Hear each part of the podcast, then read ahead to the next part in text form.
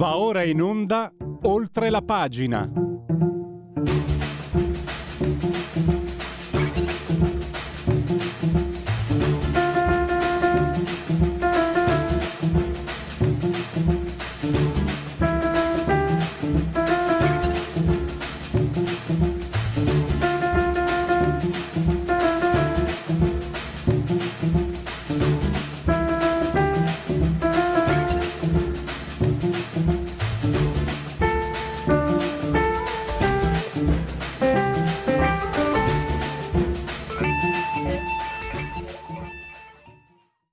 La linea va per Luigi Pellegrin.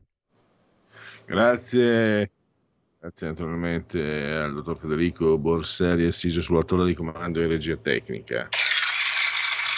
Questi applausi vanno a lui, al suo ritorno, ma anche alla sigla di Oltre la pagina, rubrica di Radio Libertà che state ascoltando in simultanea quando sono scoccate le 10.39 temperature che raccontano di 24 gradi centigradi, 24,1 per la precisione, sopra lo zero esterni, eh, 1011,9 millibar la pressione, 29% l'umidità, internamente eh, io e Federico Borsari eh, siamo eh, sospesi a 154 metri sopra il livello del mare. 24 gradi centigradi per il sottoscritto interni. L'abbraccio forte, forte, forte, forte che rivolgo come sempre alla signora Carmela, Angela, Clotilde. Loro ci seguono, ma ci seguiscono anche, come dice, come, come ammette la sintesi, dal canale 252 del televisore digitale televisivo terrestre, perché questa è una radiovisione. Quindi chi si abbona a Radio Libertà, capo oltre cent'anni, meditate, gente, meditate poi potete continuare a, far, a farvi cullare dall'algido suono digitale della radio DAB e mi raccomando, so che ci sono stati dei problemi, però eh, risintonizzate la radio nel caso aveste perso sulla vostra radio DAB il segnale di Radio Libertà.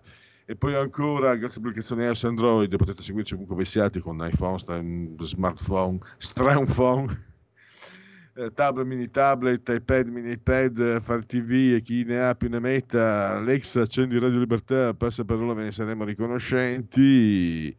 E poi ancora eh, siamo su Radio Libertà su Twitch, il social di ultima generazione, Facebook, YouTube e mi piace come sempre ricordare l'ottimo sito, il grande sito radiolibertà.net.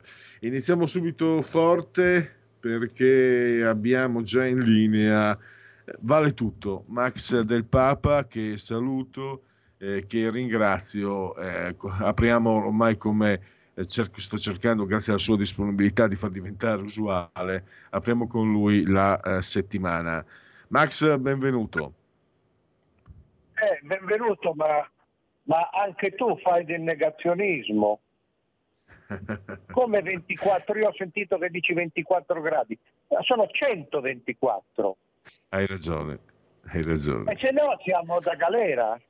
Tu devi andare in galera subito, l'ha detto Bonelli.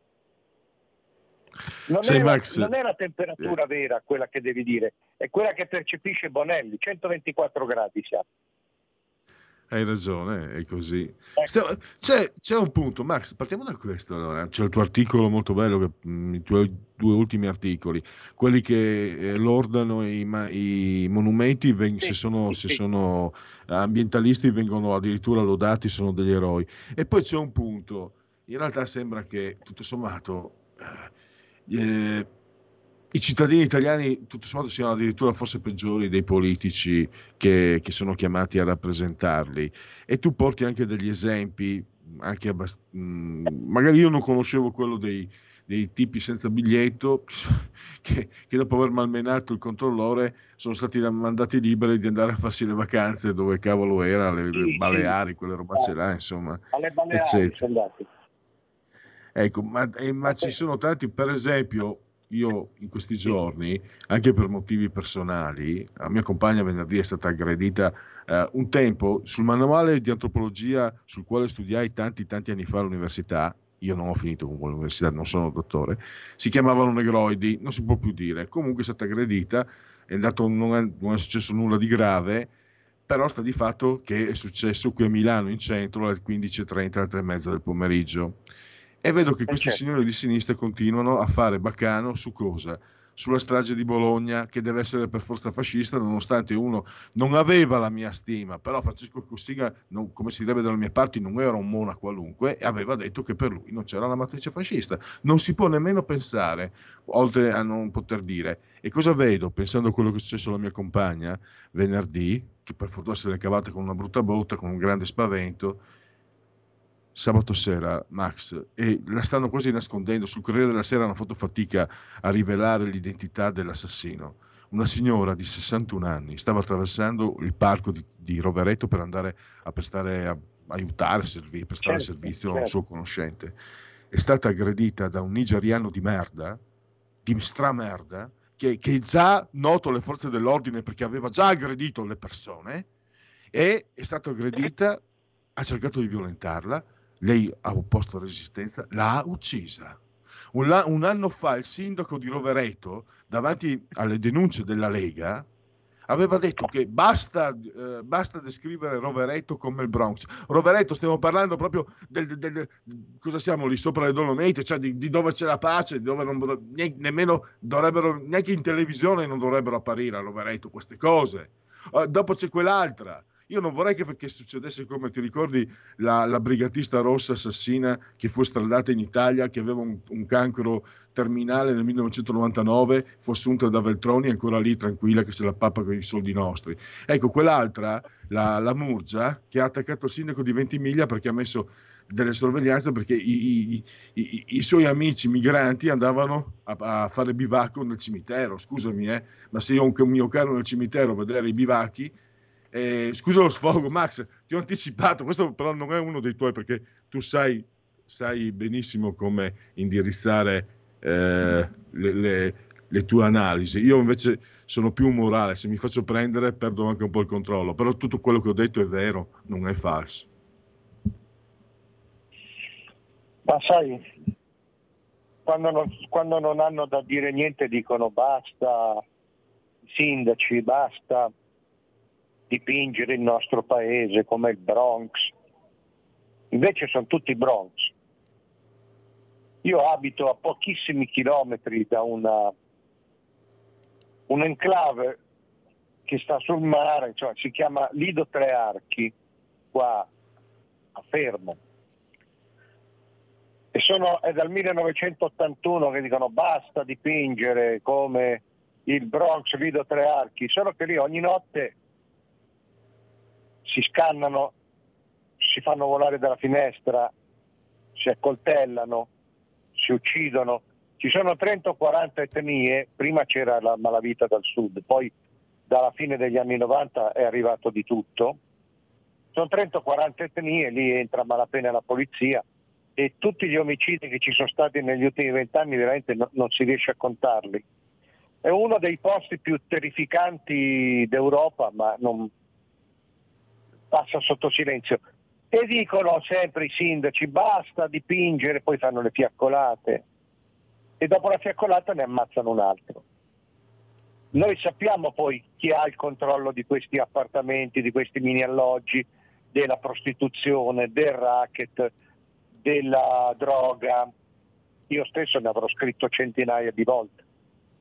Ma non si va oltre, perché non c'è la volontà politica e qui bisogna però essere onesti fino in fondo, capisco che forse io non voglio mettere nei guai nessuno, però eh, se c'è una politica più che lassista, una politica complice della sinistra, però è anche vero che in questo momento governano gli altri e non, non- non non viene fatto assolutamente niente. 91.000 arrivati in più in sette mesi e, e c'è secondo me comunque al di là delle dichiarazioni magari così di rito c'è un voltarsi dall'altra parte. No, si spiega. Cioè a questa cosa qui ne hanno, un altro, c'è un albanese ha ammazzato un'altra povera crista vicina di casa nelle stesse ore di, di quella poveraccia di Rovereto. Cioè l'ha, l'ha torturata per, per mesi, per anni come nell'appartamento poi l'ha fatta fuori. A Rimini per poco non ci scappa un'altra morta, sempre per le stesse cose.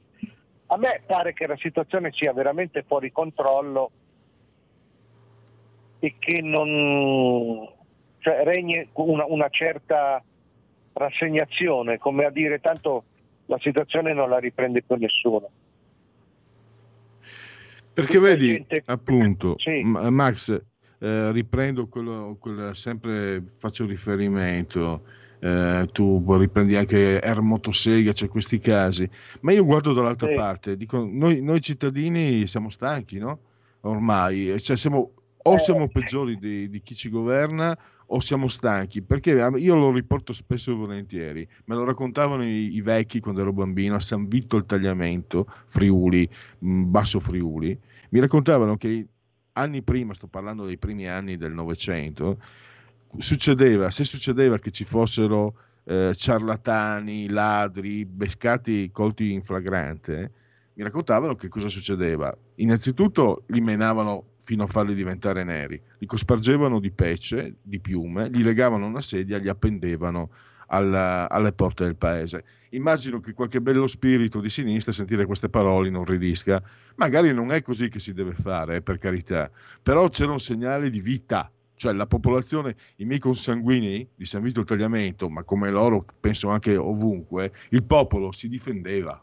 Il popolo diceva no, no, no, ma non solo diceva no, glielo faceva sapere per bene Adesso qua a Rovereto quel sindaco verrà riconfermato, dei luoghi dove tu mi dici, sindaci di perché la maggior, adesso non voglio fare di parte, ma succede sempre con quelli di sinistra, cioè, questo bisogna anche dirlo. Non, eh, è vero che dall'altra parte c'è sempre più paura ad alzare la voce, però eh, dove c'è un sindaco di sinistra succedono queste cose, è più facile che accadano queste cose e soprattutto il sindaco di sinistra poi si gira dall'altra parte e tira fuori, magari probabilmente quello che è successo a Rovereto, sindaco di sinistra, dirà che è colpa del, del fascismo, è colpa dei fascisti che hanno spaventato questo povero nigeriano. Ma mm, che ci sia una una politica di sistema a sinistra per agevolare e, e, e organizzare queste cose mi sembra indiscutibile. Poi che, che, in questi posti, come quello che citavo io, Lido Tre Archi, questa situazione sia stata tollerata e anche alimentata veramente da tutte le giunte nell'arco di 30 anni, di sinistra, di destra, questo è altrettanto certo eh, io ce li ho qui quindi so di cosa parlo. Poi sai, il cittadino comune alla fine trae le sue conclusioni, magari rozze, però dice se qua questa situazione continua e, e anzi si incrementa, vuol dire una cosa sola, vuol dire che sta bene a tutti. Vuol dire che evidentemente sì. quel, quel discorso, e quando dico tutti dico quel discorso di importazione che il compagno Massimo Buzzi del PD diceva al camerata eh, terrorista fascista Carminati facciamo più soldi che con la droga a tirar dentro questo. Poi dentro ci sta il Vaticano, poi dentro ci stanno le varie associazioni umanitarie, caritatevoli che tirano dentro, le comunità, cioè questo purtroppo evidentemente è una, è una faccenda nella quale inzuppano tutti. Io non posso pensare che un paese industriale, europeo, moderno,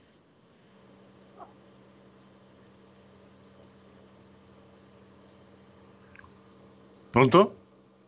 Non sento più mm, Max, Pronto? vediamo se... Pronto? Pronto? Sì. Ah, era andato via l'audio, scusami non, non ti sentivamo più. No, Eravamo rimasti al eh, quello che succede in un paese moderno.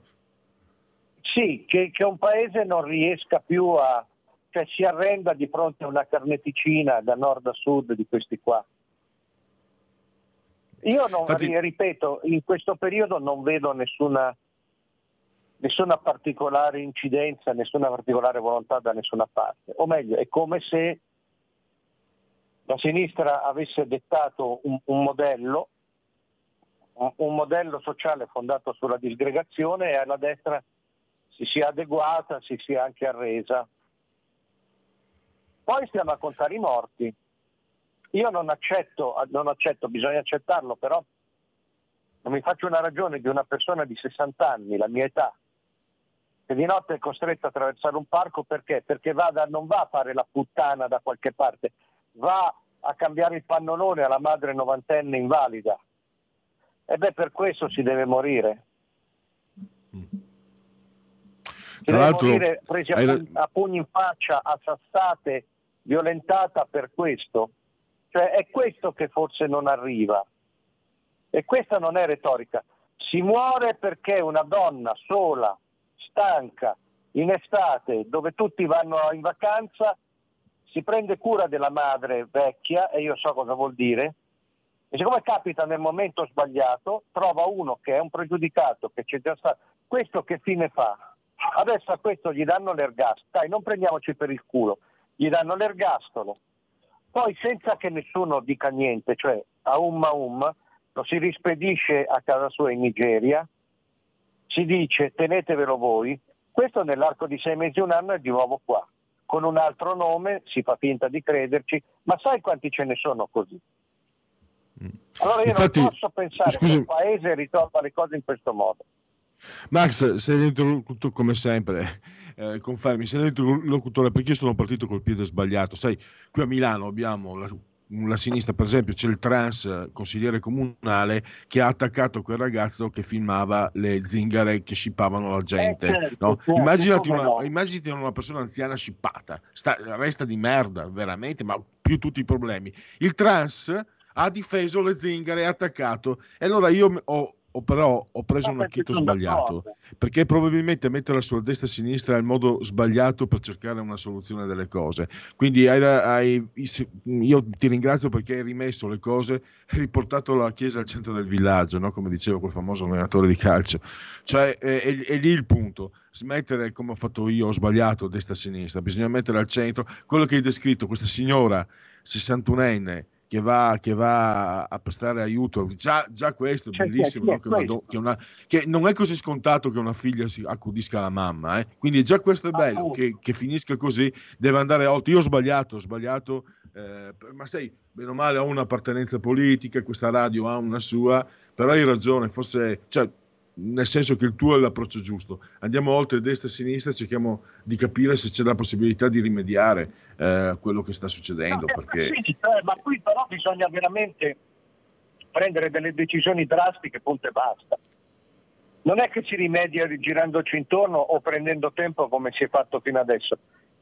Io non riesco a capire come una cosa così orrenda, così ingiusta, così, morire in modo così, Beh, di fatto non interessa più a nessuno, non interessa neanche alla, alla gente qualunque, chiama la società civile. Vabbè, è morta quella lì, ma è morta in una maniera da martire, è morta in croce, è morta nel Calvario. E per cosa? Cioè tu vivi 60 anni per finire così. Questa chi la piange? A cosa è servita la vita? Cioè se uno nasce sapendo che deve morire così, poi a me non bastano le, le spiegazioni fideistiche, eh, ma poi c'è un'altra vita, eh, ma poi dopo c'è il premio, ma insomma, io so che questa è morta così, perché un balordo pregiudicato, violento, stupratore, omicida, l'ha presa a sassate e l'ha maciullata. Allora mi deve stare bene questo? Soprattutto Max, eh, se- sembra che ci sia una sorta di assuefazione. Io anni fa eh, avevo, tenevo io una rubrica che denunciava i crimini dei migranti, non mai più senza, e sono stato preso di mira dai soliti soggetti che sappiamo, poi anche l'ordine dei giornalisti, insomma, perché mi ricordo, avevo, ero stato uno dei pochissimi a dare questa notizia, era successa in Romagna, una signora di 72 anni stuprata da un clandestino era una notizia che sui giornali non era praticamente apparsa, però non andava bene. Sono passati da quando ho dato questa notizia una dozzina d'anni, questi casi hanno continuato ad aumentare, si sono moltiplicati e quello che dicevi te, io stavo, pensa a questa, cioè quello, c'è, c'è, questo processo anche di medesimazione, credo, umano. Questa signora di, di, che si vede aggredita, uccisa, mamma mia, è una cosa che mi fa... E, e, invece sembra che ormai passa tutto in cavalleria, ma sì, va bene, è come se fosse in un film. come se fosse su TikTok, come se fosse su un social, non è reale. E questa signora pensa uccisa così. Io eh, sei stato, sì, hai, hai, hai, dato, hai, dato, il flash, il, la fotografia proprio di tutto il dramma con quello che hai detto prima. Speriamo che siano in tanti ad ascoltare.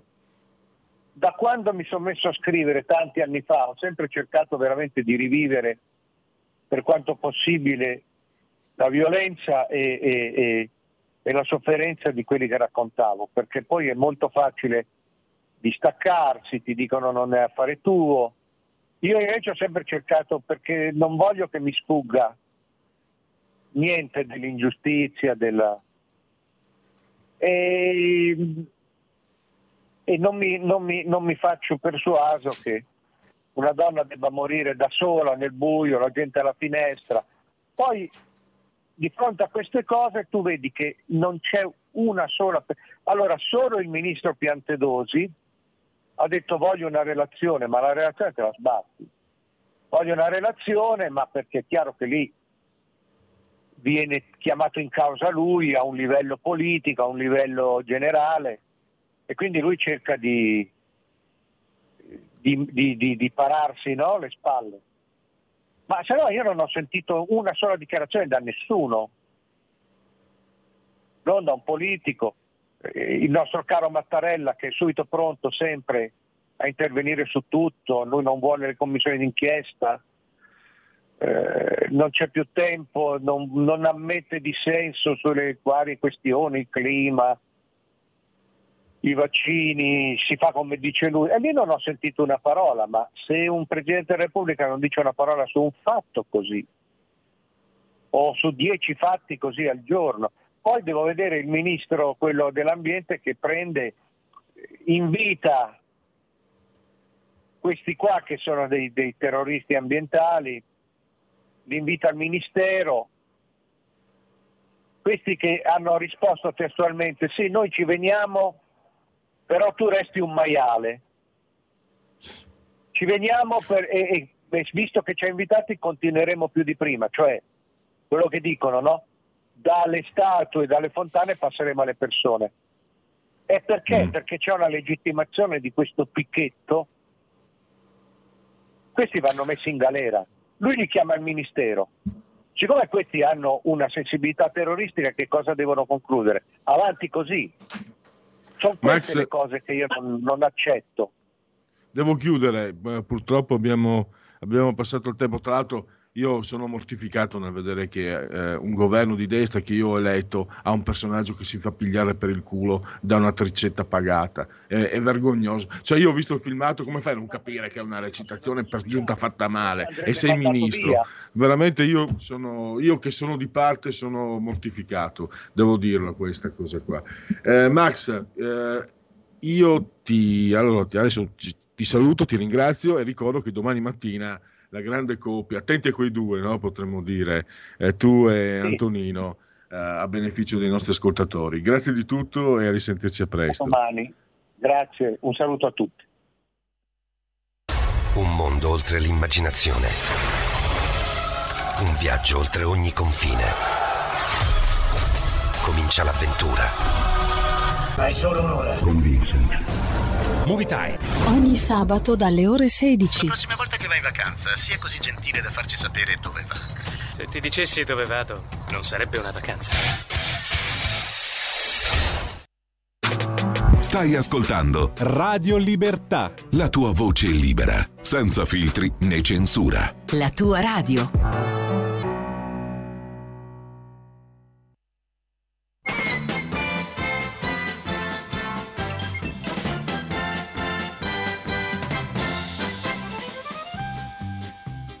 Triste col suo bicchiere di barbera, senza l'amore al tavolo di un bar.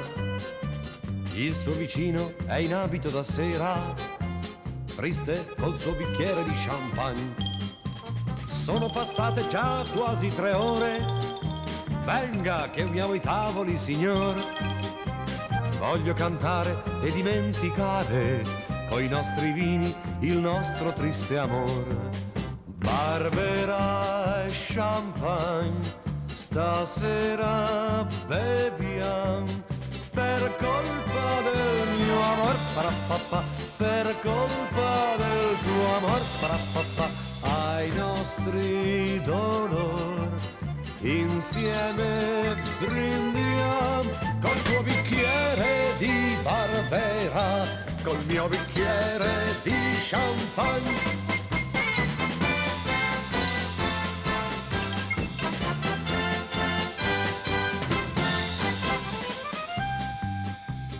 Come eran tristi e soli quella sera, senza le donne al tavolo di un bar. Longo Fanfani Moro e giù Barbera, Gianni Rivera, Mao e giù Champagne. Guardi, stia attento, lei mi sta offendendo. Quella, come ti scaldi, ma va là. Vieni, balliamo insieme questo tango, balliamo insieme per dimenticare Barbera e champagne, stasera beviam per colpa del mio amor, parapapà, per colpa del tuo amor, parapapà, ai nostri dolor. Insieme brindiam col tuo bicchiere di Barbera, col mio bicchiere di champagne.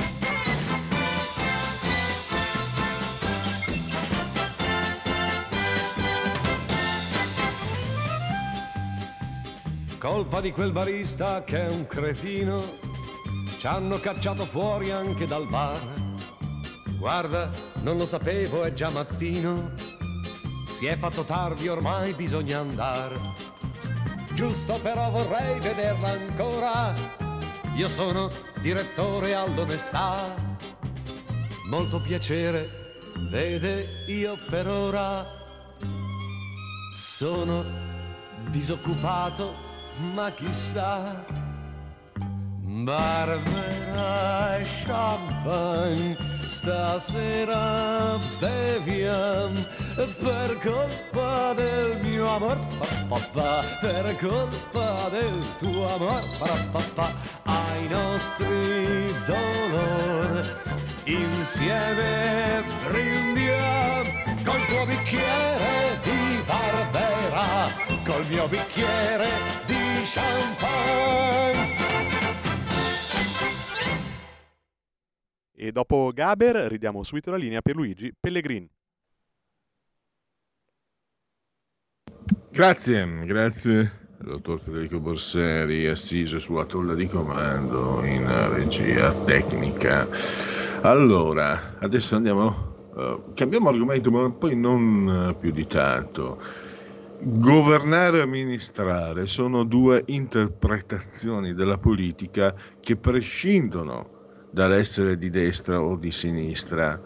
In Italia però, forse anche complici noi cittadini, vale la prima, viene preso destra e sinistra, vogliono governare. Governare, devo dire che la sapevo, però me ne ero dimenticato ho letto, eh, dopo aver letto eh, l'articolo del professor Felice apparso sul giornale nei giorni scorsi, governare timone, cioè far corrispondere eh, la propria volontà al, al, a chi è amministrato da te, cioè in poche parole, eh, quello che va bene a me va bene a tutti, quello che io decido è per il bene della società e quindi non condivido mentre, governa- mentre amministrare significa eh, condividere.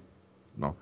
Eh, siamo, siamo, diciamo, eh, sempre eh, da, da, dalle parti del, dei principi che presiedono il federalismo, che presiedono la sussidiarietà. Il problema grosso, ma poi dobbiamo andare per ordine, io sto arrivando alle conclusioni, è che entrambe le forze politiche, diciamo destra, sinistra, centrodestra, centrosinistra, eh, non contemplano la seconda opzione, quella dell'amministrare, tutti pensano solo a governare, mentre forse l'amministrazione dobbiamo scendere, di, scendere tra virgolette, dobbiamo entrare nel territorio, andare nel territorio e in effetti devo dire che soprattutto nei piccoli medi centri urbani ci accorgiamo significa la differenza tra amministrare e governare. eh, e quindi la, diciamo, l'attitudine comunale del territorio italiano, che non a caso, ricordava il professore, non è mai stata molto amata, anzi addirittura temuta da, dalle entità supreme, che fossero il clero, che fossero l'impero, che fossero il regno, che fossero il fascismo, ma anche che fossero la democrazia, insomma, la cosiddetta democrazia. Allora, eh, so che è già in linea, lo sto facendo attendere, il professor Flavio Felice, che è ordinario di storia delle dottrine eh, politiche. Benvenuto, bentornato ai nostri microfoni, professore. Il professore è in vacanza, ma eh, come dire, per noi c'è sempre, quindi lo ringrazio doppiamente. Benvenuto grazie professore. Grazie a lei e buona giornata, buongiorno a tutti, grazie.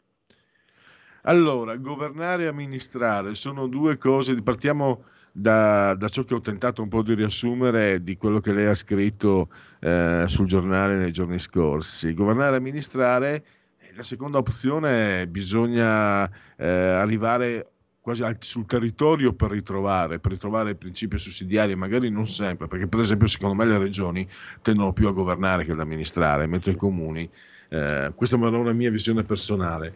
Allora, professore, questo quadro delle cose, le do la parola per riassumerlo a beneficio dei, dei nostri ascoltatori e poi capire anche cosa, mh, cosa si può proporre, perché poi mi taccio perché sto parlando troppo certe volte ho l'impressione, professore, che siamo noi cittadini a preferire, es- preferire essere governati che amministrati, perché magari l'amministrazione è, è, come dire, è in andata e ritorno, anche noi dobbiamo prenderci le nostre responsabilità, ma pressati e stressati dai mille obblighi quotidiani, preferiamo delegare, preferiamo demandare al politico che ci pensi lui. Quindi eh, mi sembra anche che anche questo sia, prima ancora che i politici, siamo noi stessi cittadini che tendiamo magari a essere un po' pigri da questo punto di vista. Questa però è una mia impressione personale. Prego, professore.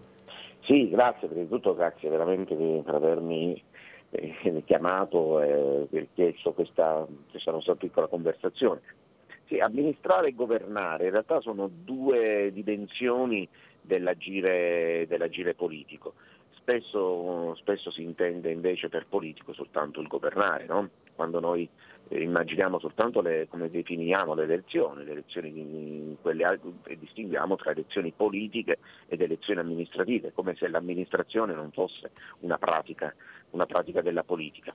E, è soltanto una questione di prospettiva, cioè mentre nell'amministrare vi è una, dire, una, una, un andamento di tipo, di tipo ascendente, no? dal basso verso l'alto, perché l'amministratore è colui che amministra, cioè che, de, che, che porge la minestra, no? che, quindi che, che versa la minestra nel piatto, quindi non può non conoscere, non può non essere interessato, interessato alle aspettative, ai bisogni che realmente vengono dal basso, da coloro che necessitano della minestra, cioè del, del necessario per vivere. Quindi l'amministrare è una, un'azione politica di tipo ascendente, cioè dal basso verso l'alto.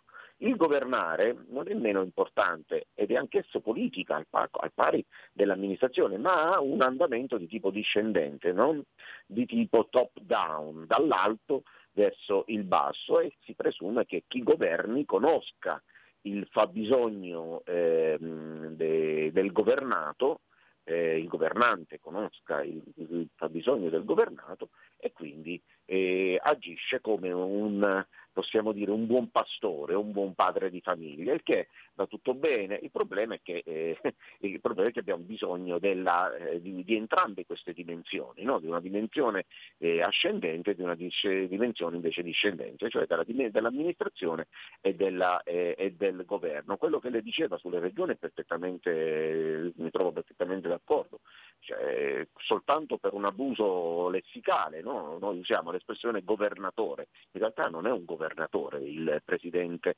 della giunta regionale, il presidente eletto di una giunta regionale, è colui che amministra, non è colui che governa. Ecco, questo però riguarda tutto, per me riguarda, potrebbe riguardare anche il livello, il livello nazionale, perché la dimensione del governo è sempre meno, dal mio punto di vista, poi vi posso sbagliare, ci mancherebbe, ma nei nostri tempi la dimensione del governo, inteso appunto come, indiri- come indicazione della direzione, della traiettoria, dunque il timone, secondo me è sempre più improbabile che possa essere così ehm, eseguito, mentre è molto più eh, adatto ai nostri tempi la dimensione dell'amministrazione che vede il comune come cellula fondamentale. Non possiamo immaginare l'amministrazione se non partiamo dal comune, se non partiamo poi del caso delle grandi città, delle città metropolitane, no, dalla, dalla, dimensione, eh, dalla, dimensione, municipale proprio. Ecco, quindi credo che questo sia anche una, un, un, una, un riacquistare il senso autentico della politica. Noi spesso consideriamo la politica soltanto come governo e non come amministrazione e quindi che cosa succede? Questo mi è accaduto anche dopo aver scritto questo articolo per il, per il giornale che alcuni amici mi hanno contattato, eh, però mi hanno detto Flavio tu, eh, tu così svilisci il governo e invece dai troppa importanza alle technicalities, no? Perché? Perché sviliamo l'amministrazione come mera tecnicalità, mentre l'amministrazione è proprio l'arte del buon governo, l'amministrazione. È proprio questo, cioè è, ed è quindi la buona politica. La buona politica si misura con l'amministrazione, dopodiché è ovvio che c'è l'indirizzo politico, che è il governo. Ma poi l'indirizzo politico trova la sua prova, no? la sua, il suo test finale nell'ambito amministrativo.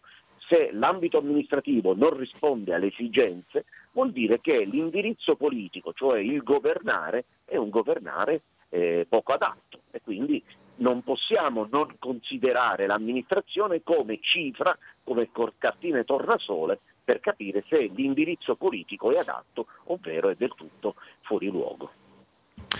Professore, stavo riflettendo, succede anche a me ogni tanto, autocritica, autoironia. Eh, lei dice manca eh, l'offerta politica, cioè destra e sinistra non sì. contemplano l'amministrare, verissimo. Però mi chiedo eh, chi, uh, se io non conosco lei grazie a questo lavoro, a questa trasmissione, mh, mm, è vero, io sono ignorante, ma penso di essere nella media. Tra l'altro ci sono tanti colleghi che sono più ignoranti di me, quindi non sto lì a, a, ad autoflagellarmi. Se io non incontro lei, non mi confronto, faccio fatica a trovare sul dibattito, nel dibattito, nell'offerta del dibattito, posizioni sulla sussidiarietà, sul principio di amministrare come descrive lei. Persino un filosofo, adesso non entro per carità, mi addentro in qualcosa di pericoloso, non voglio entrarci, ma io mi ricordo un bel, bellissimo articolo di Emanuele Severino sul Corriere della Sera che spiegava come mai eh, anche il bravo politico dovesse eh, mentire, perché diceva il cattivo politico mente per attirare i voti, il buon politico che vuole fare il bene della società deve, deve voler vincere le elezioni, quindi deve mentire anche lui. No, c'è un gioco abbastanza. Però eh, Emanuele Severino con questo pensiero molto accattivante, molto eh, che, che, che, che, colpisce, però dava per scontato che comunque il politico convinto, che il, buon, il buon politico convinto di fare il bene della, della comunità deve agire in quella direzione, non la condivisione come la spiega lei, come i liberi e forti di Don Sturzo, come è nel pensiero cattolico liberale e non solo. E, e, e, questo è anche un problema, cioè c'è un deficit, se la democrazia è informazione c'è anche un deficit e mi ha fatto piacere tantissimo vederla, vederla pubblicare sul giornale, lei ma viene pubblicato anche sull'avvenire eccetera, mi sembra che qualcosa si muove spero. Sì, allora, ehm, quello, che, quello, che, diceva, riprendendo un attimo, un attimo, Severino, è una vecchia storia, dire, eh, da Machiavelli in poi è diventato in qualche modo un leitmotiv della, del, pensiero, del, pensiero, politico. Io credo che si debba eh, comprendere che eh, i processi politici hanno bisogno di tempi lunghi, la democrazia ha bisogno di tempi lunghi. Ora noi invece abbiamo per necessità bisogno invece di, eh, di tempi brevi, prendere le decisioni e in questo caso ovviamente fa eh, da padrone una politica invece eh, abbastanza demagogica, dove appunto è la domanda che fa da padrona rispetto all'offerta politica, perché Se io rispondo alla domanda ho un risultato immediato, però sappiamo che la domanda politica non è sempre, non è sempre delle più eh, nobili, spesso la domanda politica risponde es- esclusivamente a un interesse di brevissimo periodo e poi magari di una ristretta corporazione, di un'elite, di un'oligarchia. Mentre se noi lavoriamo sull'offerta politica è chiaro che abbiamo bisogno di tempi lunghi, no? perché l'offerta crea la domanda, la crea nel tempo. Allora bisogna capire che, eh, che, la politica, se fatta in un certo modo, se fatta appunto come, come, dicevamo prima, a partire dalla dimensione dell'amministrare, dell'amministrare bene, dunque il buon governo, ha bisogno di tempi lunghi, ha bisogno e di questo ci dobbiamo, ci dobbiamo convincere. Però eh, ai tempi lunghi intanto bisogna vincere le elezioni, intanto giustamente, come diceva Severino, non è una cosa sbagliata, per, anzi, e, e allora bisogna lavorare su più fronti. Il fronte che è stato completamente abbandonato, che secondo me invece potrebbe rispondere alla al bisogno di, eh, anche di, di, far valere l'offerta politica sulla domanda è, è, la formazione politica, che è mancata completamente e sta mancando, perché mancano i, mancano i soggetti che fanno, che fanno, questo lavoro. Un tempo erano i partiti, oggi i partiti non ci sono, ma potrebbero essere le fondazioni politiche, potrebbero essere i think tank, potrebbero essere i pensatori, potrebbero essere le associazioni, nessuno fa la formazione politica. In assenza di formazione politica allora ti, ti adatti alla domanda del, del momento e se la domanda del momento è becera, se la domanda del momento è coperta dalla, dalla paura, se la domanda del momento è coperta dal corporativismo più bieco, è ovvio che l'offerta politica si adatta a questo. Ecco, mentre un'offerta politica diversa potrebbe nascere con, una, eh, con un processo ovviamente di, che ha un po' di tempi lunghi, ma comunque poi produce sicuramente risultati, è quella della formazione politica. E i giornali potrebbero fare questo, non lo fanno, eh, lo so, ma potrebbero e dovrebbero fare questo, i movimenti, le associazioni. Ecco perché io sono legato alla sussidiarietà, perché poi la sussidiarietà non è soltanto soltanto a livello amministrativo ma anche a livello, a livello culturale, formativo, scolastico, giornalistico. Tutto ciò che parte dal basso forma una coscienza eh, comunitaria forma una coscienza comunitaria, una cultura condivisa che poi diventa domanda politica e a quel punto ha, ragione anche, anche, Severino a questo punto che il politico deve vincere le elezioni, deve rispondere immediatamente a quella domanda, ma quando la domanda si è formata in questi termini, a quel punto possiamo anche rispondere soltanto ad una domanda perché, la, perché l'offerta ha già fatto il suo mestiere, il suo lavoro. Ecco, mentre noi viviamo una situazione nella quale l'offerta politica è totalmente schiacciata sulla domanda, totalmente schiacciata e ovviamente noi sappiamo che dal popolo emerge emerge di tutto. No? Ricordiamo una Pasqua ebraica di circa 2000 anni fa, no? Barabba, vogliamo Barabba. Il popolo è questo, vuole questo e quindi va, va, va, bisogna lavorare sull'offerta attraverso la formazione politica. Professore, eh, un'obiezione primitiva senz'altro, ma comunque ha la sua ragione d'essere. Eh, amministrare, si fa presto dirlo, se sei sindaco di un comune di 50.000 abitanti, anche 200.000, ok, ma di un intero Stato non è semplice. Cioè l'obiezione sulle dimensioni, perché poi si fa riferimento a, all'esempio più virtuoso del federalismo e della sussidiarietà, penso sia la Svizzera, cioè la Svizzera sì. ha 6-7 milioni di abitanti, No, L'Italia ha 60 milioni con tutte le storie. A parte che secondo me mi permetto io di anticipare una mia interpretazione, professore, a parte che proprio la storia comunale italiana dovrebbe facilitare invece il, l'amministrare anziché il governare, però è un'obiezione che merita, secondo me, da, alla quale bisogna dare delle risposte. Credo, credo. Lei cosa ne pensa, prof? Sì, e, cioè la dimensione statuale non può che essere una dimensione ampia perché lavora su economie di scala in termini in termini di potere.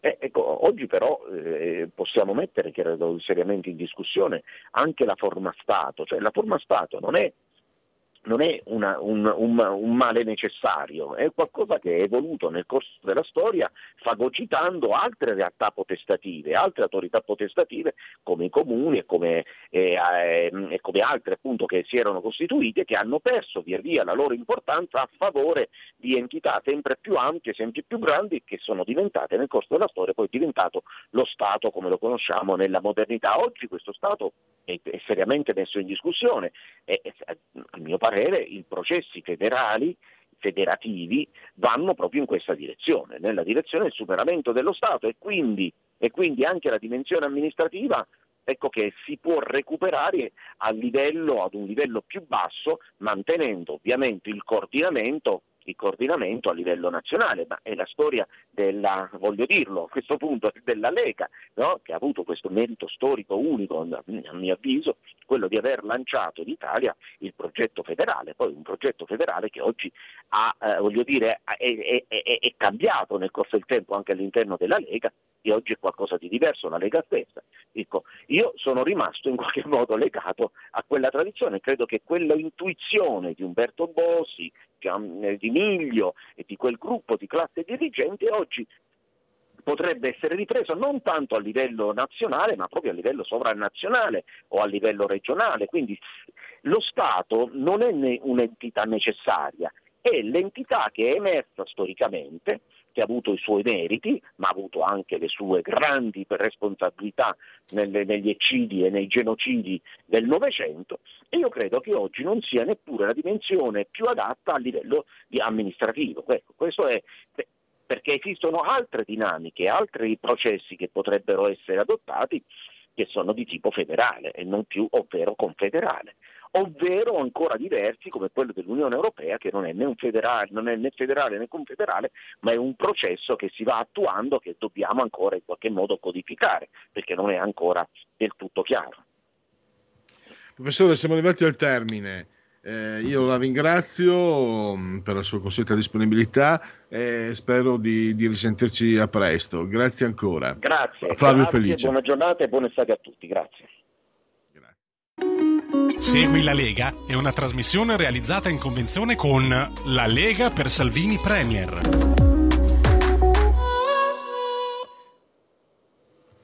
Ecco, eh, segui la Lega prima che la Lega segua te la Marciana o seguisca te alla Pellegrina. Se sono ancora in condivisione volevo, perché oggi abbiamo cominciato veramente con quella notizia orribile, almeno non voglio eccedere in leggerezza, ma non perché è italiano e non perché eh, mm, è nato e cresciuto in un luogo che amo tantissimo come il Verbano, ma Ganna è stato io ho visto prima, eh, ho visto le immagini, ieri sera non l'ho visto, eh, ha vinto la medaglia d'oro ai mondiali in seguimento, veramente, veramente la, la freccia del Verbano, incredibile, almeno questo almeno, ecco che lo sport un po' almeno contribuisce a rasserenarci, ma ci, forse ci rasserena, sicuramente ci offre del, dei servizi molto interessanti il sito legaonline.it, scritto legaonline.it. Qui viene ricordato il 17 settembre Pontida, viene ricordata la firma per uh, far diventare reato universale l'utero in affitto, non gestazione per altri. Se sento gestazione per altri, io metto in galera se potessi, chi dice gestazione utile in affitto.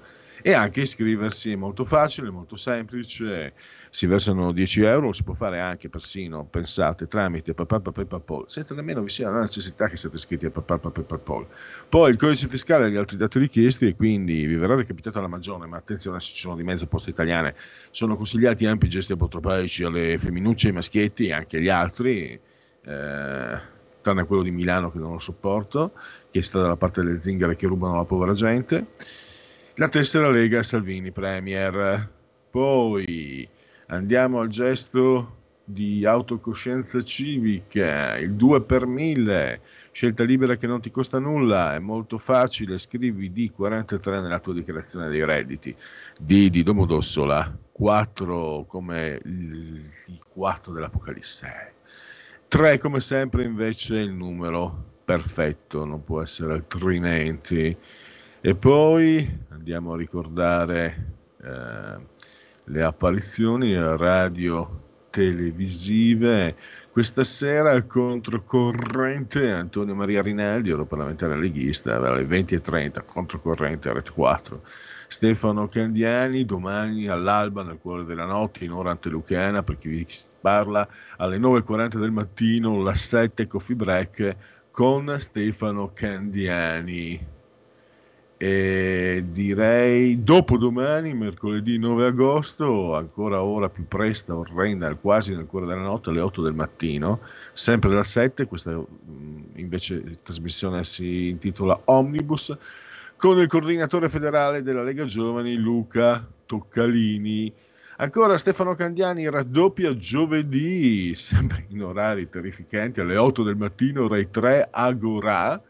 Venerdì alle 10 invece del mattino eh, l'europarlamentare Paolo Borchia a Rai News 24. E direi che per Segui la Lega sta su FI, vediamo se riusciamo a leggere poi un, due o tre sondaggetti. Segui la Lega è una trasmissione realizzata in convenzione con La Lega per Salvini Premier. Bon, dai chi gliela fasegna. Allora, sondaggetti. Eh, questo barometro politico Demopolis, committente Fratelli d'Italia del committente barometro politico Demopolis. Fratelli d'Italia 28,8, PD 20,2, 5 Stelle 15,9 Lega 9,3, Forza Italia 7, Siarin e poi un altro. Questo è sul terzo polo realizzato da analisi politica. Agli elettori del terzo polo lei ritiene che Azione Italia Viva abbiano no valori in comune? Molto 14 a 14, abbastanza 60 a 49, 49 Italia Viva, poco 23 a 28, quindi pensieri abbastanza omogenei tra, azione e gli elettori di Azione Italia Viva. Se ci fossero nuove elezioni, lei vorrebbe che il terzo polo si alleasse. Azione vuole col centro-sinistra eh, per il 36%, invece Italia Viva vuole il 49%, vuole eh, il centro-destra, quindi più favorevole, più spostata a destra. Vediamo. Tra l'altro... Eh, Analisi politica, lo sapete, eh, che è diretta da Arnaldo Ferrarinasi, che avrebbe dovuto essere ospite oggi, ma aveva un appuntamento col dentista. Auguri a lui, naturalmente. Eh, mappa, dunque, eh, Demos and Demetra, committente della Repubblica, acquirente della Repubblica, si parla di intercettazioni eh, le, intercettazio- le, intercettazioni sono un problema per la riservatezza e la libertà, quindi vanno limitate i reati di mafia, 14%. Sono uno strumento di indagine importante, ma vanno meglio regolamentate per evitare che vengano utilizzate in modo distorto, il 54%, strumento di indagine fondamentale per il 30%. Vabbè, questo io ve lo leggo, che poi sia attendibile o meno, visto che viene dalla Repubblica. La crescita eh, dell'economia italiana nel secondo trimestre l'economia italiana ha registrato un risultato inferiore agli altri principali partner europei. Il PIL è diminuito dello 0,3 in termini congiunturali portando la variazione acquisita per il 2023 a 0,8 ultimo e poi andiamo all'intervallo. Produzione industriale giugno 2023 eh, aumentata dello 0,5 rispetto a maggio, mentre nella media del secondo trimestre il livello è diminuito dell'1,2. Sa Suffi anche per i sondaggi, time out e andiamo a parlare di Craxi tra qualche minuto, tra pochi minuti con Lorenzo del Boca. Stai ascoltando Radio Libertà. La tua voce libera, senza filtri né censura. La tua radio.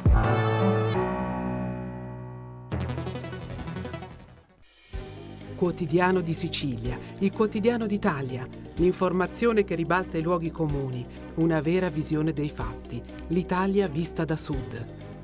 Ogni siciliano che vive in Italia e nel mondo è una risorsa, è protagonista della crescita della nostra nazione Dai forza alla crescita della nostra isola, abbonandoti al QDS digitale più archivio a soli 99 euro annui. Quotidiano di Sicilia, il quotidiano d'Italia, una scelta di valore.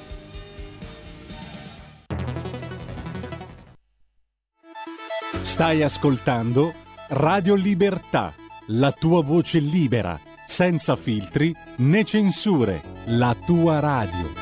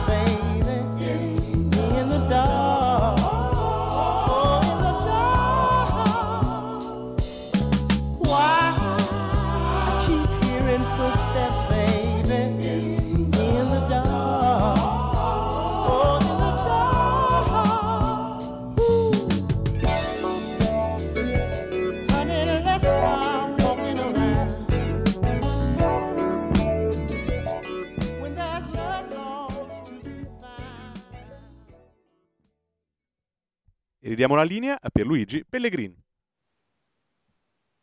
Grazie, grazie al dottor Federico Borsari saldamente sulla tolla di comando in regia tecnica. Allora, poco fa col professor Flavio Felice abbiamo parlato della differenza tra amministrare e governare. Possiamo dire che se c'era qualcuno che non aveva dubbi su come si governa e bisogna ammetterlo storicamente, lo dice, ce lo dice la storia, come si governa bene anche, con tutti, per carità, distingo antipatie, simpatie, posizioni varie. Sto parlando di Benedetto, detto Bettino, Craxi. Trovate eh, in edicola fino a mercoledì, ma anche online, su, trovate Panorama e eh, Lorenzo Del Bocca ha, ha ricostruito, ha dipinto un- alcune belle pagine, mh, alcune pagine molto interessanti sul eh, fu leader socialista e presidente del Consiglio. Lorenzo Del Bocca ai nostri microfoni e lo saluto e lo ringrazio. Benvenuto Lorenzo. Grazie a te dell'invitato, buongiorno ai radioascoltatori. Eh, Lorenzo, tu mh, parli, parli anche, ricordi anche nel 76, cioè eh, nella sua carriera Craxi è stato anche, come dire, sottovalutato e doveva essere transitorio nel 76 come leader socialista, doveva essere transitorio come Presidente del Consiglio, diede vita forse a uno dei governi più lunghi della Prima Repubblica.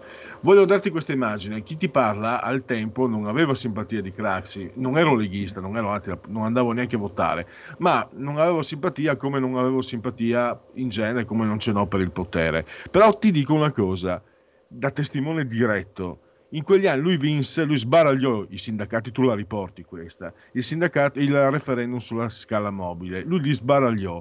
Io posso dirti, da figlio d'operaio, in quegli anni ero operaio, ma la mia impressione non è solo, diciamo, parziale, perché confrontandomi anche con amici operai, famiglie operai, eh, la, la situazione, il potere d'acquisto di noi operai dopo quel referendum migliorò. E quindi Craxi fece, lasciamelo dire anche in modo polemico, fece qualcosa che alla sinistra non riesce da, da oltre 30 anni, fece un bel servizio a noi lavoratori e noi operai. E questo forse io penso sia anche giusto ricordarlo perché credo sia stato probabilmente il leader eh, più significativo, più capace, sicuramente più riformista della storia della Repubblica Italiana. Non so se, se esagero. Eh, comunque partiamo, partiamo da dove vuoi. Benedetto Craxi, detto Bettino. No, vabbè, intanto non esageri, eh, anche se eh, la grandezza del personaggio è emersa ed emerge dopo, perché in effetti per tutto il periodo della sua attività politica è sempre stato un rincalzo, un rincalzo di lusso se vogliamo, una di quelle che vengono quando non si sa che cosa fare si attinge alle, alle prime linee eh, eh, che, che disponibili, visto che le primissime linee sono eh, tagliate fuori da una serie di veti incrociati. E lui diventò segretario del Partito Socialista in una di queste circostanze. Allora il segretario, dunque credo fosse il 76, ehm, eh, il leader era De Martino, il quale vagheggiava un'alleanza diciamo, frontista con il Partito Comunista.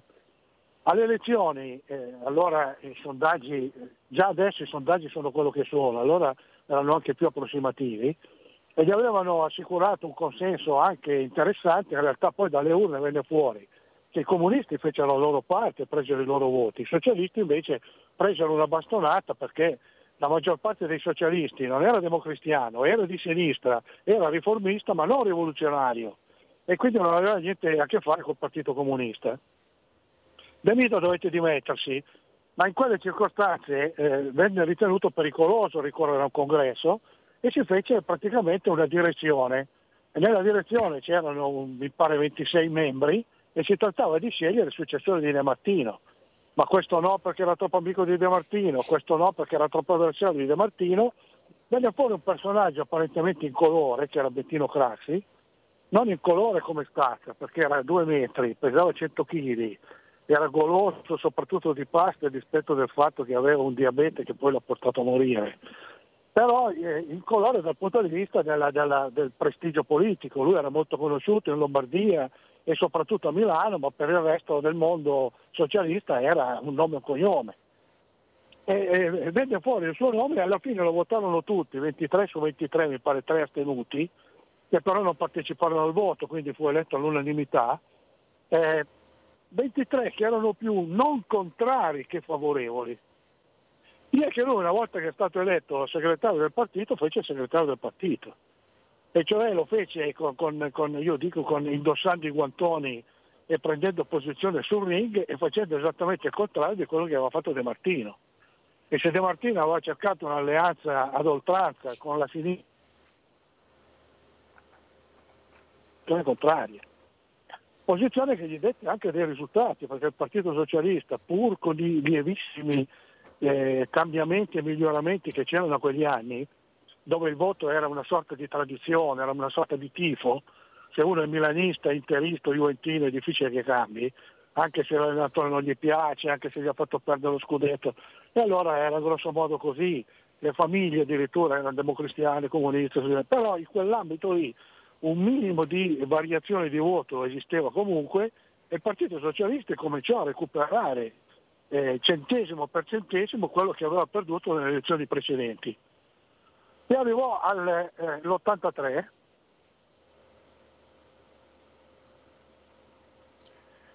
eh, è andato pronto? Non sento più uh, ah, l'audio vediamo eh, se riusciamo a recuperare. no, eh, Lorenzo scusami abbiamo qualche problema con l'audio. Eh, ti abbiamo perso per qualche secondo stavi parlando del 1983 Adesso, adesso ci siamo? Sì, sì, adesso ti sentiamo. Si vede, che, c'era stato un vuoto. No, e si arrivò all'83 quando per lo stesso motivo, però di valore contrario, si andò alle elezioni anticipate perché il Presidente del Consiglio, Aldo Moro, stava vagheggiando la stessa alleanza politica che aveva vagheggiato dieci anni prima De Martino. Allora l'alleanza fra eh, socialisti e comunisti era il frontismo, l'alleanza fra i democristiani e i comunisti era il compromesso storico. Come la maggior parte dei socialisti non piaceva l'alleanza con i comunisti, alla maggior parte dei democristiani non piaceva il compromesso storico. Eh, Aldo mm. Moro venne messo alle strette, non riuscì a fare un nuovo dimissioni e la democrazia cristiana pagò in termini di voti in una percentuale enorme. Le piccole variazioni che c'erano allora perse credo 120-130 fra deputati e senatori che non andarono tutti a beneficio del Partito Socialista di Crassi, vennero sparpagliati tra liberali, repubblicani, socialdemocratici, eccetera.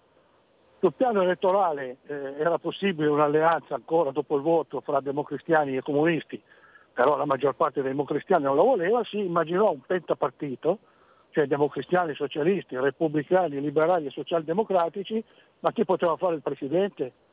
Allora un democristiano no perché aveva perso le elezioni e fra i partiti minori, liberali, socialdemocratici, erano troppo piccoli, qui là, venne fuori la figura di secondo piano che era Craxi, che incominciò a fare il Presidente del Consiglio eh, chiedendo il voto di fiducia il 4 di agosto, cioè in, in piena estate. Eh, il fatto di, di, di, chiedere questa fiducia in piena estate gli consentì di cominciare ad attuare, di far vedere qual era il suo programma. Rispetto alle 4-5 ore dei Presidenti del Consiglio che illustravano il programma, lui parlò 18 minuti e disse ai deputati che avevano già eh, gli infradito ai piedi per andare in vacanza che gli lasciava 20-25 pagine di datilo scritto che illustravano il suo programma. Come per dire, se vi interessa qualche cosa di più qualificato, di più definitivo del mio programma, andate a leggerlo a casa vostra. E lì si capì qual era lo stile di Bettino Craxi, che era lo stile di chi eh, determinava i problemi, li esaminava, tentava una soluzione e la metteva in pratica. Poteva essere sbagliata questa soluzione, però visto che una soluzione bisognava tentarla, quello bisognava fare e lì incominciarono a definirlo decisionista, lasciando quasi perdere il nome. Il fatto che, che si chiamasse Bettino Crassi era rilevante. Allora i commentatori politici furono più eh, attratti dal fatto che era un socialista, la prima volta che c'era uno non democristiano a guidare la leadership del governo e quindi questo doveva dare l'idea di un orientamento più marcatamente a sinistra, delle prospettive politiche eccetera, però il fatto che fosse Bettino Craxi era rilevante. In realtà la vera novità fu che il Presidente del Consiglio si chiamava Bettino Craxi. Eh, abbiamo perso di nuovo? Vediamo. Lorenzo, no, mi senti? Avevo... Sì, adesso avevo finito. Eh, per la eh, ti avevamo perso di nuovo. Eh, ti chiedo, eh, tu come, cioè, questa grande capacità di decidere, eh, è quello che rende unico Bettino Craxi perché gli riesce in un contesto come quello italiano nel quale forse non è riuscito nessuno. Qual era eh, il, secondo te la, la, qualità più spiccata? Eh, il senso del il tempo di intervento, il fatto di non dare, di non dare spazio per eventuali contromosse, la scelta, eh, anche una certa autorevolezza No, tu parli dei suoi famosi, delle sue famose pause nei discorsi eh, sono praticamente le pause del maschio alfa che lascia libero una porzione di territorio perché tanto sa che nessuno oserà usurpargliela. Quindi la, anche l'esibizione della forza, ma non un'esibizione fine a se stesso, perché poi serve sempre per arrivare al risultato. Che un quadro, di, ti chiedo cosa ne pensi, chiedo cosa ne pensi di, di, di questo uh, questi aspetti di Bettino Craxi. Sì, in effetti era così, la, la, la, sua capacità era soprattutto la velocità di pensiero, era in grado di determinare e di circoscrivere il problema in tempi rapidissimi, più velocemente di tutti gli altri e quindi con un vantaggio non banale di eh, assicurare una strada di uscita per trovare una soluzione al problema. Mentre lui prospettava la soluzione, gli altri stavano ancora ragionando sulla definizione della questione su, su, su, su qual era l'argomento che bisognava affrontare. Questo vantaggio gli dava, gli dava un tempo maggiore, eh, che era il tempo che lui si prendeva nelle pause quando parlava, perché era il tempo che si prendeva nei momenti della decisione. Allora facciamo così, gli altri non erano in grado di replicare, chiudeva la riunione e così si faceva. Del resto, eh, di decisionismo, la parola decisionista è diventata una brutta parola perché sembra autoritarismo, sembra eh, eh, indifferenza rispetto alla democrazia, irritazione rispetto alle obiezioni. In realtà eh, di decisionismo ci sarebbe bisogno, perché noi ai tempi di Bettino Craxi avevamo una politica che era la politica della chiacchiera, era talmente verbosa, per cui non so se vi ricordate le tribune politiche di Iader Jacobelli, erano un'ora di chiacchiere infinite, di disegni di scenari realizzabili, eh, magari anche dette bene, eh, qualcuno benissimo, qualcuno più, più burocratico. Eh, Almirante cantava le platee e Berlinguer invece era noioso, però o, ognuno con un proprio stile, però alla fine con capacità di soluzione zero. Per la verità di un po' di decisionismo che sarebbe bisogno anche adesso.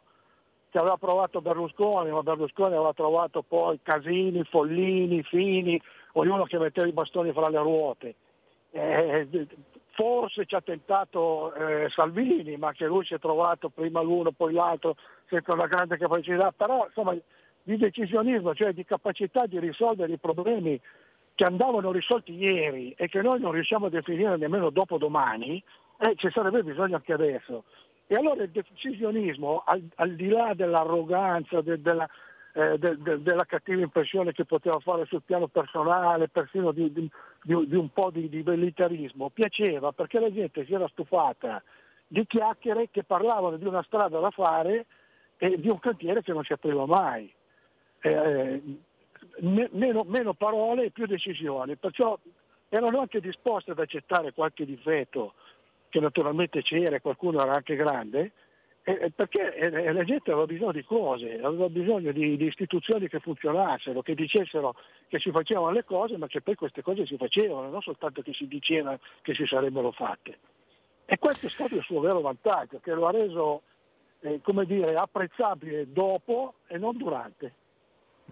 C'è un punto anche, siamo alla conclusione Lorenzo, eh, il declino, cioè tanta forza però ha un punto critico e viene travolto da, da Tangentopoli perché eh, non si piega, no? si, si, è fatto spezzare. Io ho l'immagine eh, del, del, dell'Hotel Rafael, lui l'hanno detto in tanti, poteva uscire da dietro, poteva... no, si è presentato là, si è preso le monetine. Eh, il calcio dell'asino, io ricordo benissimo quello che pensai quella volta, ho detto, ah bravi, Adesso che ormai lo hanno messo fuori gioco, gli tirate le monetine, ma 6-7 anni fa gli avreste solo leccato la sola delle scarpe, cari italiani.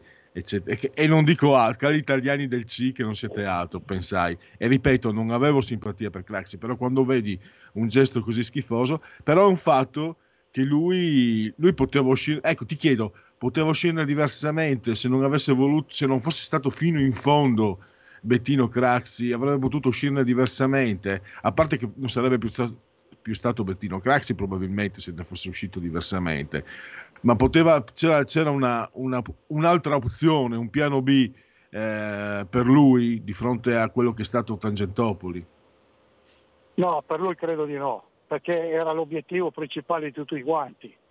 Eh, lui aveva staccato il Partito Socialista dai comunisti, quindi tutti i comunisti gli davano addosso e con i democristiani aveva un rapporto eh, anche conflittuale.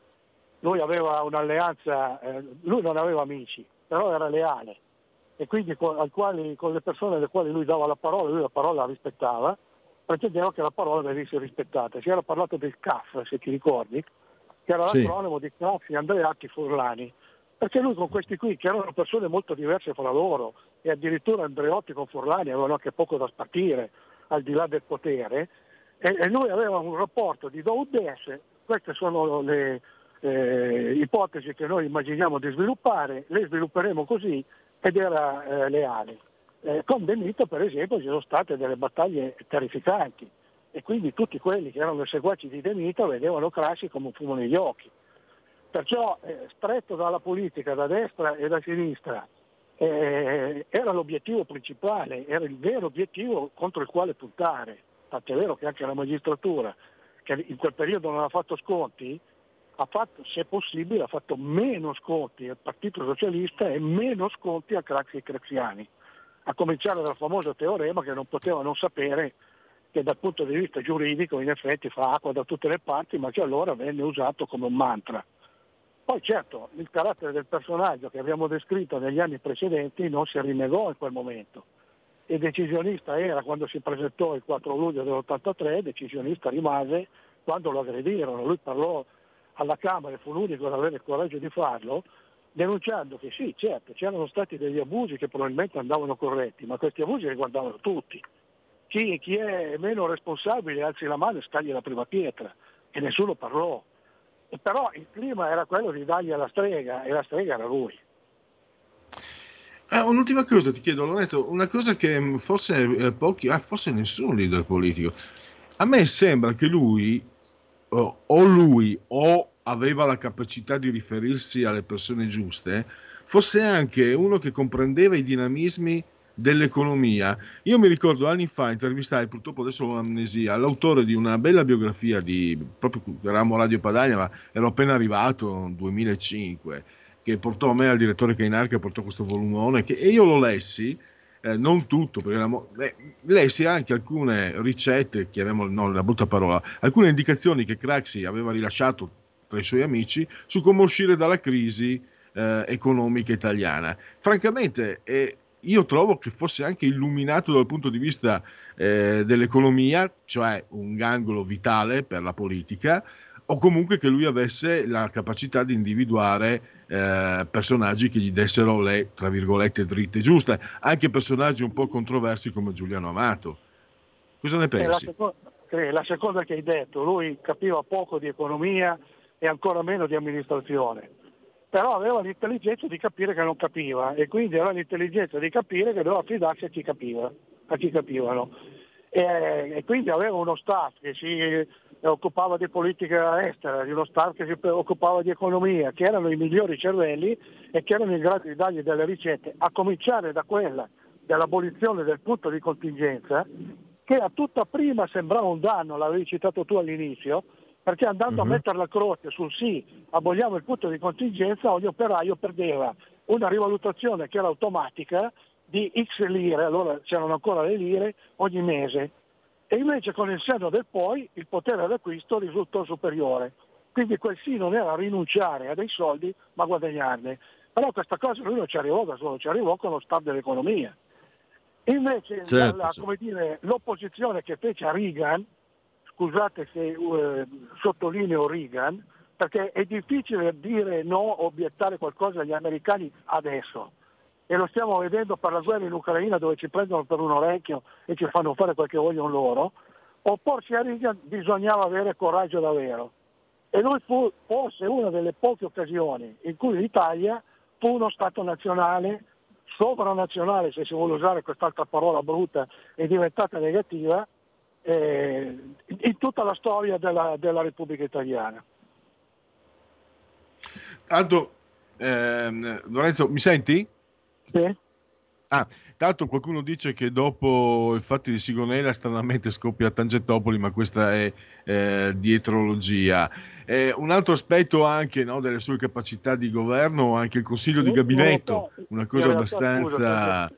Eh... scusa Tangentopoli scoppiò dopo la caduta del muro di Berlino, perché non essendoci più il problema di reggere a tutti i costi gli anticomunisti, perché il problema erano i russi, caduto il muro di Berlino, è venuto meno la preoccupazione dell'Unione Sovietica, venne meno la necessità di sostenere con le unghie e con i denti un partito che fosse anticomunista. Questa fu la ragione del, di Tangentopoli, che però ebbe le dinamiche che ci siamo dette prima dando addosso agli obiettivi che prima di Tangentopoli si erano dire, messi in evidenza come elementi da abbattere a tutti i costi e il primo di tutti questi qui era Craxi. Siamo, siamo, arrivati al termine, allora io eh, vi ripeto, potete trovare eh, gli argomenti che abbiamo trattato con Lorenzo del Boca in un suo bellissimo articolo apparso sul panorama di questa settimana, lo potete trovare fino a mercoledì in edicola e anche online. Lorenzo, io ti ringrazio davvero, grazie a Lorenzo Del Bocca e a risentirci presto. Grazie a te, saluti a tutti.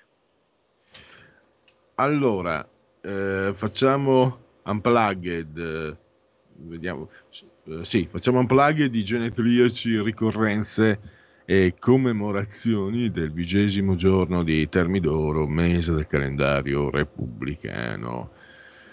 Margarete Gertrude Zelle, Matari.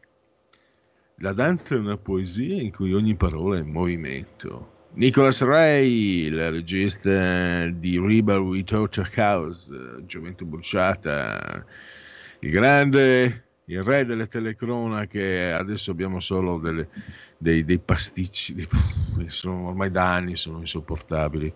Eh, forse l'ultimo che poteva in qualche modo essere pericolo! È l'ultimo. Sono odiosi, sono odiosi. Infatti mi, mi scoccia persino abbonarmi a queste, queste emittenti, vedere le partite, sentire questi mamma insopportabili. Mi è capitato di sentire invece quelli spagnuoli e sono molto molto meglio. E perché noi siamo stati abituati a Nando Martellini, quelli della mia età. Uno storico molto interessante, scomparso qualche anno fa, Rigo Petacco, e poi due ore olimpici nella maratona per la Bebe Bichila, Tanti auguri, mi raccomando, ad Angela Defend e poi Verna Bloom, Giorgetto Giugiaro. Qui siamo nel design eh, davvero più, più avanzato sul serio. Verna Bloom è invece la moglie del rettore in uh, Animal House. Carlos Monzon, il, era un indio Mocovi, campione del mondo, killer, il macio, era uno che picchiava veramente sodo.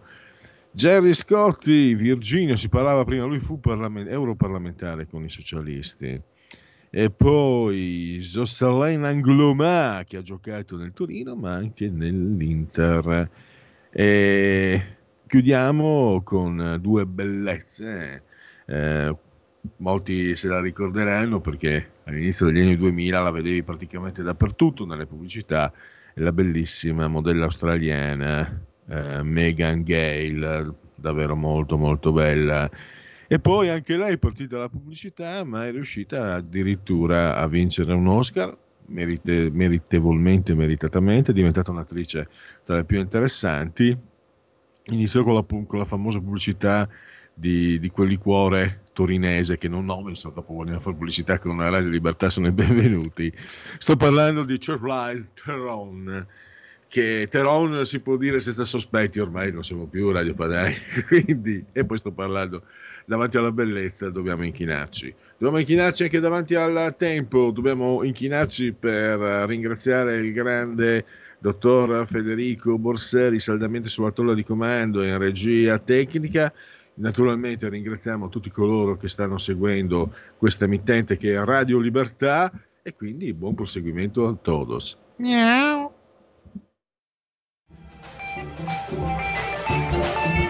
Avete ascoltato oltre la pagina.